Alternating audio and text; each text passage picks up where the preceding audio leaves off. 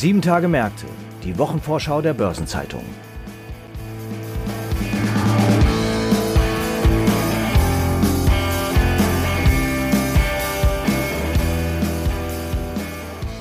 Es ist wieder Freitag und ich begrüße Sie zu einer neuen Episode von Sieben Tage Märkte, dem Wochenausblick der Börsenzeitung. Ich heiße Sabine Reifenberger, bin Redakteurin der Börsenzeitung und mein Kollege Franz Kongbui und ich bringen Sie heute auf den aktuellen Stand zu den wichtigsten Themen und Terminen der Kalenderwoche 38. Unter anderem beschäftigen wir uns mit den Themen der Transport- und Logistikmesse IAA Transportation. Wir schauen auf die Währungseffekte beim Softwarekonzern SUSE und wir wollen mal einen Blick darauf werfen, welche Fragen bei den Investorentagen des Luftfahrtkonzerns Airbus im Fokus stehen.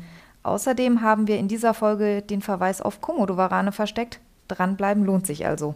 Und wir starten den Blick in die kommende Woche mit einem Thema, das die Märkte weltweit in Atem hält. Am Mittwoch wird ein Zinsentscheid der FED in den USA erwartet. Das ordnet für uns Marc Schröers ein, Ressortleiter Wirtschaftspolitik und währungspolitischer Korrespondent der Börsenzeitung. Hallo Marc, schön, dass du da bist. Hallo Sabine, ich grüße dich. Marc, wie lange schaust du schon über den großen Teich auf die FED und das, was sie so tut? Das ist ja jetzt bei weitem nicht dein erster Zinsentscheid. Wie lange beobachtest du das schon?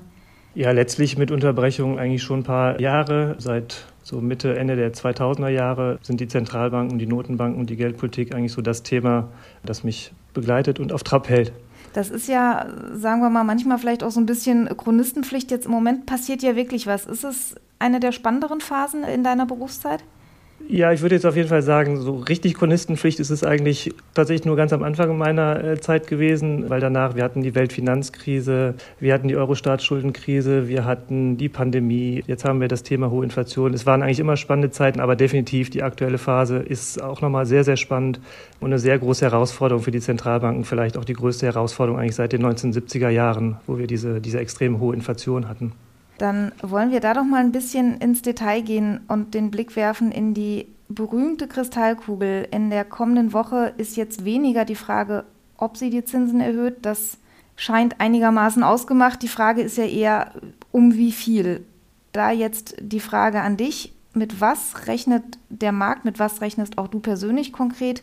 Wie hoch wird da die Zinserhöhung ausfallen? Ähm, ja, du hast absolut recht, Sabine. Also dass die FED die Zinsen erhöhen wird, ist wahrscheinlich so sicher wie das Abend der Kirche. FED-Chef Jerome Powell und die anderen US-Notenbanker haben das in den vergangenen Wochen klar signalisiert. Die Inflation in den USA ist zu hoch, sie ist sehr hartnäckig. Da braucht es eine weitere Straffung der Geldpolitik, eine weitere deutliche Straffung. Das haben die, wie gesagt, klar signalisiert. Die große Frage dann ja, wie stark wird die Zinserhöhung ausfallen? Das wahrscheinlichste Szenario sind 75 Basispunkte. Das ist auch das, was die Märkte aktuell mehrheitlich einpreisen. Das wäre immerhin die dritte Zinserhöhung in dieser Größenordnung in Folge. Der Leitzins wäre damit in den vergangenen sechs Monaten, also binnen ein halbes Jahres, um 300 Basispunkte gestiegen. Das ist schon sehr viel, eine sehr starke Straffung der Geldpolitik. Nichtsdestotrotz, einige Beobachter rechnen durchaus auch oder spekulieren auf 100 Basispunkte sogar nächste Woche. Zumal nach den Inflationsdaten, die wir diese Woche gesehen haben, die haben doch negativ überrascht nochmal. Aber wie gesagt, 75 Basispunkte scheint das wahrscheinlichste Szenario zu sein. Ja, neben dieser kurzfristigen Zinsentscheidung gibt es neue Zins- und Konjunkturprognosen der FED, also so ein bisschen den längerfristigen Ausblick, das längerfristige Bild. Ja, und auch darauf wird sehr geschaut und das werden die Auguren auch sehr genau analysieren wieder. Bleiben wir zunächst noch mal einen Moment beim kurzfristigen Ausblick und bei der jetzt konkret anstehenden Zinsentscheidung. Du sagtest 75, manche sogar 100 Basispunkte sind im Gespräch. Was sind denn die Argumente der Verfechter für eine kräftige Zinserhöhung und was könnte man womöglich auch als Argument dagegen einbringen? Ja, das Hauptargument für diese kräftige Zinserhöhung ist natürlich das Thema Inflation, die viel zu hoch ist, wie gesagt, sehr hartnäckig ist und sich auch in der Wirtschaft zunehmend ausbreitet. Wie gesagt, wir haben diese Woche jetzt äh, neue Inflationszahlen bekommen. Die Jahresrate ist den zweiten Monat in Folge zwar leicht zurückgegangen, aber äh, der Höhepunkt scheint damit überschritten. Aber der Rückgang ist nicht so stark wie erhofft. Und wie gesagt, der Preisdruck breitet sich auch zunehmend in der Wirtschaft aus, erfasst immer weitere Bereiche der Wirtschaft. Da wird sehr gerne auf die Kernrate geschaut. Das ist so die Inflationsrate, wo Energie und Lebensmittel, die sehr schwankungsanfällig sind, ausgeklammert werden. Die beispielsweise zieht weiter an. Wir haben in den USA auch einen sehr großen Lohndruck, was die Gefahr von der Lohnpreisspirale verfestigt. Ja, und da das klare Signal von wegen, wir brauchen eine deutliche Straffung der Geldpolitik, das, was auch die FED-Notenbanker sagen. Das Hauptargument also pro. Contra sind einfach die Konjunkturrisiken, die auch in den USA nicht von der Hand zu weisen sind. Die Wirtschaftsleistung, das Bruttoinlandsprodukt ist jetzt zwei Quartale in Folge geschrumpft, im ersten und zweiten Quartal diesen Jahres. Das ist also, entspricht eigentlich der technischen Definition einer Rezession. In den USA ist das ein bisschen anders. Da wird eine Rezession von öffentlicher Seite quasi äh, diagnostiziert. Das ist bislang nicht passiert, weil vor allen Dingen der Arbeitsmarkt sehr, sehr robust ist. Die Arbeitslosenquote liegt ja da nur bei 3,7 Prozent, also wirklich sehr, sehr niedrig. Aber wie gesagt, ob Rezession oder nicht, klar ist, die Wirtschaft hat deutlich an Schwung verloren. Das Risiko einer Rezession ist gestiegen. Ja, und da bewegt sich die FED also ja schon so einem gewissen Dilemma und steht sicherlich auch vor einer ganz heiklen Gratwanderung. Jetzt hast du ja auch schon den längerfristigen Ausblick angesprochen. Es wird neue Konjunktur- und Zinsprognosen geben. Worauf richtet sich der Blick da denn ganz besonders? Ja, da geht es um die sogenannten Dotplots, wie es bei der FED heißt. Die US-Notenbanker veröffentlichen anders als etwa die Kollegen von der EZB ihre Prognosen für Wachstum, für Inflation, auch für die Zinsentwicklung. Das wird dann in solchen Punktdiagrammen, deswegen Dotplots, wiedergegeben. Das ist alles ohne namentliche Zuordnung, aber ist sozusagen trotzdem ein ganz wichtiger Gradmesser und eine ganz wichtige Orientierung für die Beobachter und für die Märkte. Was nun Inflation und Wachstum betrifft, scheint es klar zu sein, dass die FED ähnlich wie die EZB unlängst ihre Wachstumserwartungen weiter nach unten schrauben wird müssen, genauso wie sie die Inflationsprognose wahrscheinlich weiter nach oben anheben wird. Im Fokus steht aber vor allen Dingen tatsächlich die Zinsprognose, also die, Aussagen über die Zinsentwicklung. Da geben die Notenbanker wieder, wie sie erwarten, wie sich der Zins entwickeln wird. Äh, letztlich auch vor allen Dingen, wie stark er angehoben wird am Ende des Zyklus. Das letzte Mal hatten wir da im Juni Prognosen bekommen. Da war von 3,5 Prozent dieses Jahr die Rede und 3,8 Prozent Anfang 2023. Das scheint ob der jüngsten Inflationszahlen deutlich überholt. Die Märkte preisen aktuell 4,5 Prozent Leitzins sogar Anfang nächsten Jahres ein. Das ist doppelt so viel wie aktuell, also doch nochmal eine deutliche Straffung. Ja, da wird halt jetzt gewartet, wie die FED-Notenbanker das selbst einschätzen, weil sich auch eine sehr kontroverse Diskussion darüber entwickelt hat, wie weit der US-Leitzins letztlich steigen muss. Es gibt einige Vertreter, die sagen, von wegen, die FED tut bei weitem noch nicht genug, der Zins muss noch deutlich ansteigen. Das beispielsweise Ex-US-Finanzminister Larry Summers, der da sehr deutlich ist. Wir hatten jetzt diese Woche beispielsweise ein Interview in der Börsenzeitung mit dem Ex-EZB-Notenbanker Stefan Gerlach, der so ein bisschen auf die Bremse getreten hat, gewarnt hat, von wegen, man sollte auch nicht zu viel tun. Ähm, wie gesagt, eine sehr kontroverse Debatte und da wird es spannend sein zu sehen, wie die FED-Notenbanker das jetzt aktuell einschätzen. Sehr komplexe Gemengelage. Dann ist jetzt noch zum Abschluss der Volkswirt in dir gefragt. Was würdest du sagen, was ist der wichtigste Effekt? Was bedeutet das für die Finanzmärkte als Ganzes? Ja, für die Finanzmärkte ist die Geldpolitik natürlich von zentraler Bedeutung. Wir haben klar gesehen, dass die sehr lockere Geldpolitik in den vergangenen Jahren ganz wesentlicher Treiber für die Börsen etc. gewesen ist und auch genauso im Negativen eine straffere Geldpolitik deutliche Spuren an den Finanzmärkten hinterlassen hat. Straffere Geldpolitik bedeutet einfach striktere Finanzierungskonditionen, weniger Liquidität. Das ist ein Gegenwind für die Märkte, speziell für die Börsen. Das haben wir diese Woche sehr deutlich auch wieder gesehen. Die Märkte haben sehr verschnupft reagiert auf die US-Inflationszahlen zunächst, deutliche Verluste vor allem in den USA. Ja, da wird halt jetzt abzuwarten sein, wie sich das Bild am Mittwoch dann zeichnet, wie stark die Zinsen wohl wirklich noch steigen könnten und wie, wie die Märkte dann darauf reagieren. Es geht letztlich auch um die Frage, ob es der US-Wirtschaft gelingt, eine sogenannte sanfte Landung hinzubekommen oder es doch eine harte Landung braucht, also eine Rezession steuert und nur dann die Inflation deutlich runtergeht. Ja, deswegen auch die, wie gesagt, die Prognosen für die Zinsentwicklung sehr stark im Fokus, weil es das einfach längerfristige Bild ist, worauf sich die Märkte einstellen müssen. Und ja, die Antworten bekommen wir dann nächsten Mittwoch. Eine spannende Woche für uns alle und eine arbeitsreiche Woche insbesondere für dich. Du wirst für uns dranbleiben. Vielen Dank, dass du heute schon mal deine Einschätzung mit uns geteilt hast. Marc Schröers, Ressortleiter Wirtschaftspolitik. Danke fürs Gespräch. Sehr gerne, Sabine. Ich danke dir. Und einige weitere Highlights der kommenden Woche beleuchte ich jetzt mit meinem Kollegen Franz Kongbui genauer. Hallo Franz. Hallo Sabine. Wir haben es bei der Vorbereitung schon gesehen, der Messeherbst ist in vollem Gange. Nach zwei Jahren Pandemie treffen sich die unterschiedlichen Gewerke wieder live und vor Ort. Ganz unterschiedliche Branchen tagen und sprechen über neue Technologien. Ein branchenübergreifendes Thema dabei natürlich die ökologische Transformation. Das ist in diesem Herbst nahezu überall Thema, sei es bei den Metallbearbeitern, den Eisenwarenproduzenten bis hin zu Verpackungsherstellern und Glasproduzenten und natürlich auch in der Automobilindustrie. Richtig, Franz? Ja, das stimmt. In Hannover lädt in der nächsten Woche von Dienstag an der Verband der Automobilindustrie VDA zur Zusammenkunft der internationalen Nutzfahrzeugbranche ein, zur IAA Transportation. Die läuft über sechs Tage und ist mit mehr als 1400 Ausstellern aus 42 Ländern die weltgrößte Plattform für Transport und Logistik. Eine Branche, ohne die das tägliche Leben nicht funktionieren würde, wie VDA-Präsidentin Hildegard Müller auf der Auftaktpressekonferenz erklärte. Das klingt ja erstmal schön, aber da gibt es natürlich auch einige kritische Themen, die sicherlich auch diskutiert werden müssen. Mit dem steigenden Transportaufkommen gehört ja der Straßengüterverkehr trotz aller technologischer Fortschritte weltweit immer noch zu den größten CO2-Verursachern. Ja, auch das ist richtig. Zahlen der Boston Consulting Group zufolge, das ist ja der sogenannte Knowledge Partner der Messe, trug die gesamte Transportlogistik zuletzt 7% zum weltweiten CO2-Ausstoß bei. Und ein großer Teil davon geht auf das Konto von schweren und mittelschweren Trucks. Deren Elektrifizierung stößt ja auf der Fernstrecke zuweilen noch an ihre technologischen Grenzen. Das äh, leuchtet auch ein und wie im privaten Pkw-Verkehr stellen sich ja auch bei den großen Elektrofahrzeugen einige noch recht dringende Fragen, beispielsweise zum Thema Reichweite, auch zum Thema Energieeffizienz und vielerorts sind ja auch die Ladesäulennetze noch eher dünn geknüpft. Zuletzt ist ja jetzt auch noch das Thema der Kostenfrage nach vorne geschossen. Ja, die Kosten sind ein wesentliches Thema geworden. Noch übersteigt der Preis für einen E-Truck den eines Diesel-LKWs in der Anschaffung um ein Vielfaches. Laut Umfragen sehen die meisten Spediteure unter anderem deshalb mit Blick in die Zukunft noch vom Kauf eines LKWs mit elektrischem Antriebsstrang ab. Experten glauben dennoch, dass es nur noch wenige Jahre dauert, bis in der Gesamtbetrachtung aller anfallenden Kosten der E-Truck den Diesel schlagen dürfte.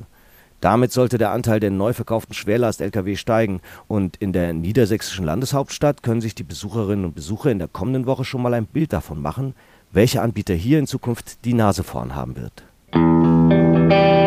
Am Donnerstag legt der Linux-Software-Spezialist SUSE Zahlen zum Ende Juli abgelaufenen Quartal vor. Und das dürfte interessant werden, auch insbesondere für dich, weil du dich ja für die Börsenzeitung zunehmend auch mit den Software-Themen beschäftigen wirst, Sabine. Das ist richtig. Und äh, bei SUSE kommt ein Spezialfall hinzu. Das Unternehmen sitzt zwar in Nürnberg, es berichtet jedoch in US-Dollar. Damit dürfte SUSE zumindest auf der Umsatzseite auch mit der Dollarstärke zu kämpfen haben. Ja, kräftiger Gegenwind von der Währungsseite ist zu erwarten. Der US-Softwarekonzern Oracle etwa hatte im Ende August abgelaufenen Quartal einen negativen Einfluss von 5 Prozentpunkten auf das Erlöswachstum berichtet. Und bei SUSE könnte dieser sogar noch höher ausfallen, da der Konzern unter Führung der US-Managerin Melissa Di Donato im direkten Vergleich einen noch größeren Anteil seiner Erlöse außerhalb der Vereinigten Staaten erwirtschaftet. Wenn wir mal absehen von den negativen Währungseffekten, wie sieht denn das Geschäft sonst so aus?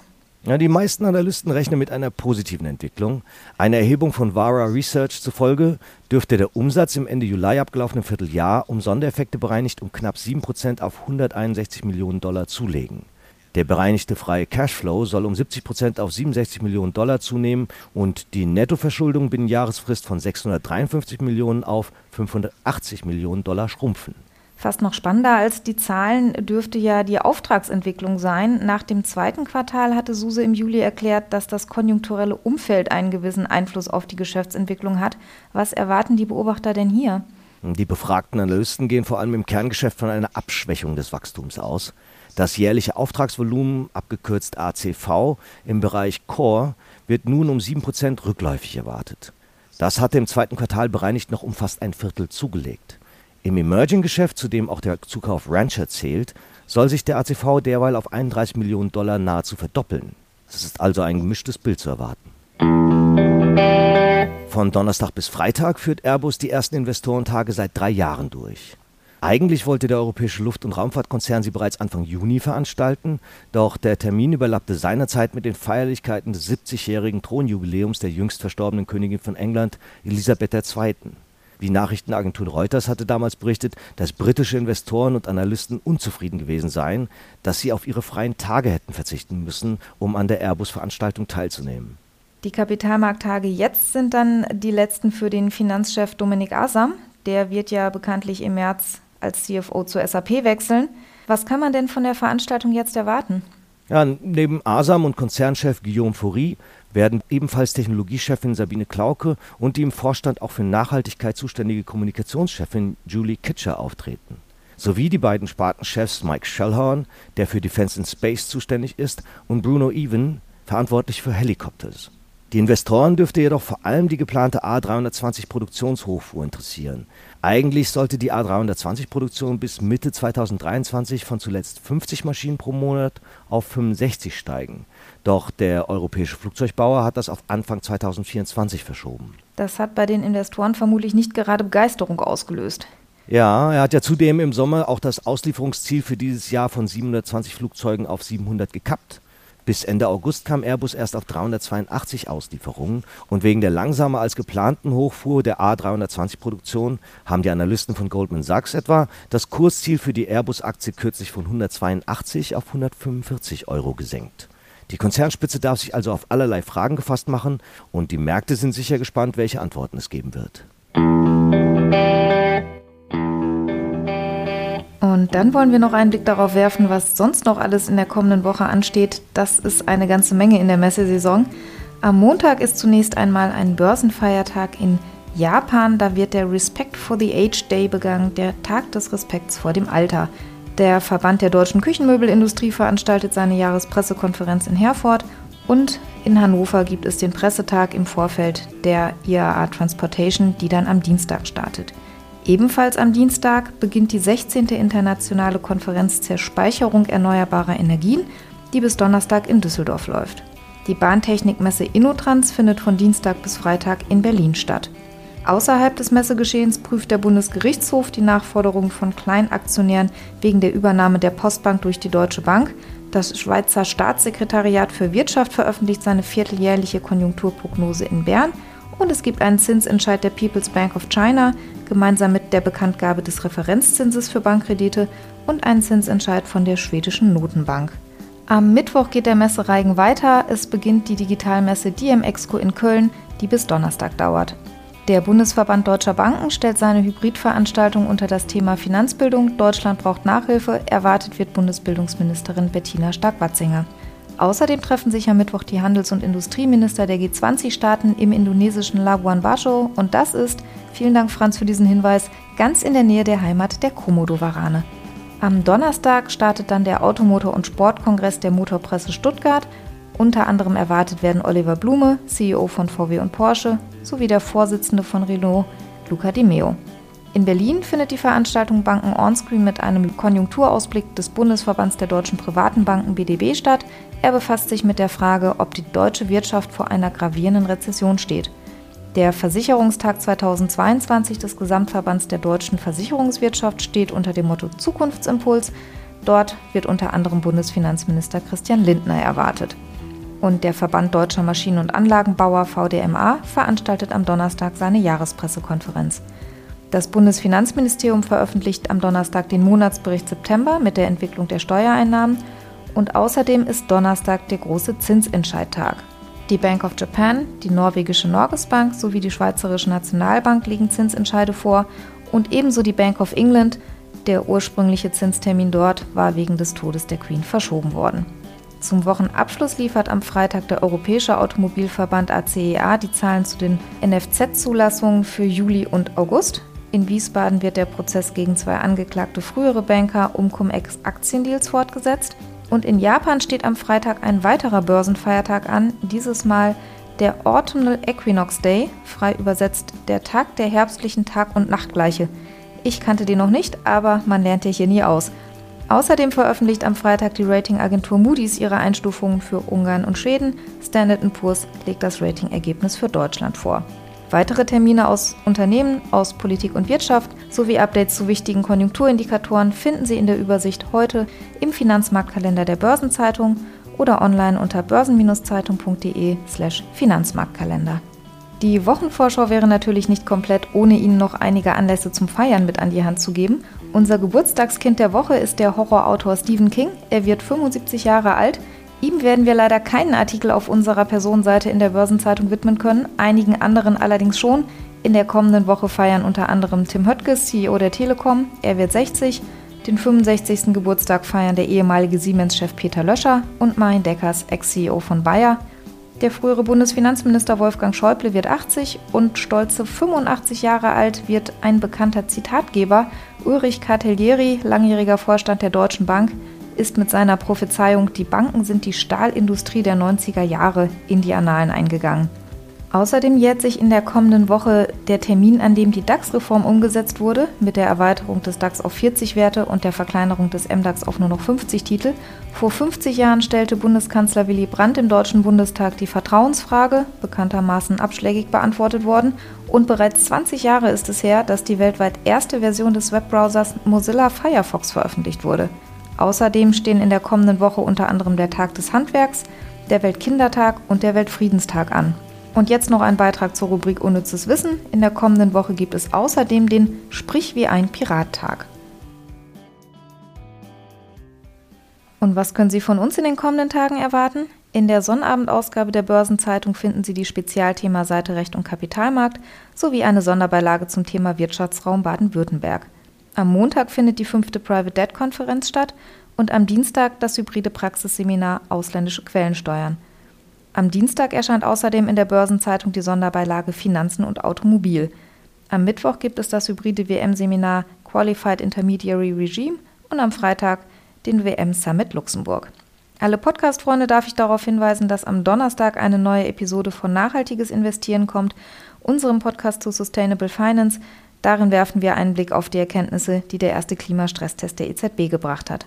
Und damit sind wir am Ende der Wochenvorschau. Wir hören uns am kommenden Freitag wieder, wenn Sie mögen. Wir freuen uns, wenn Sie dabei sind. Bis dahin machen Sie es gut. Ja, alles Gute.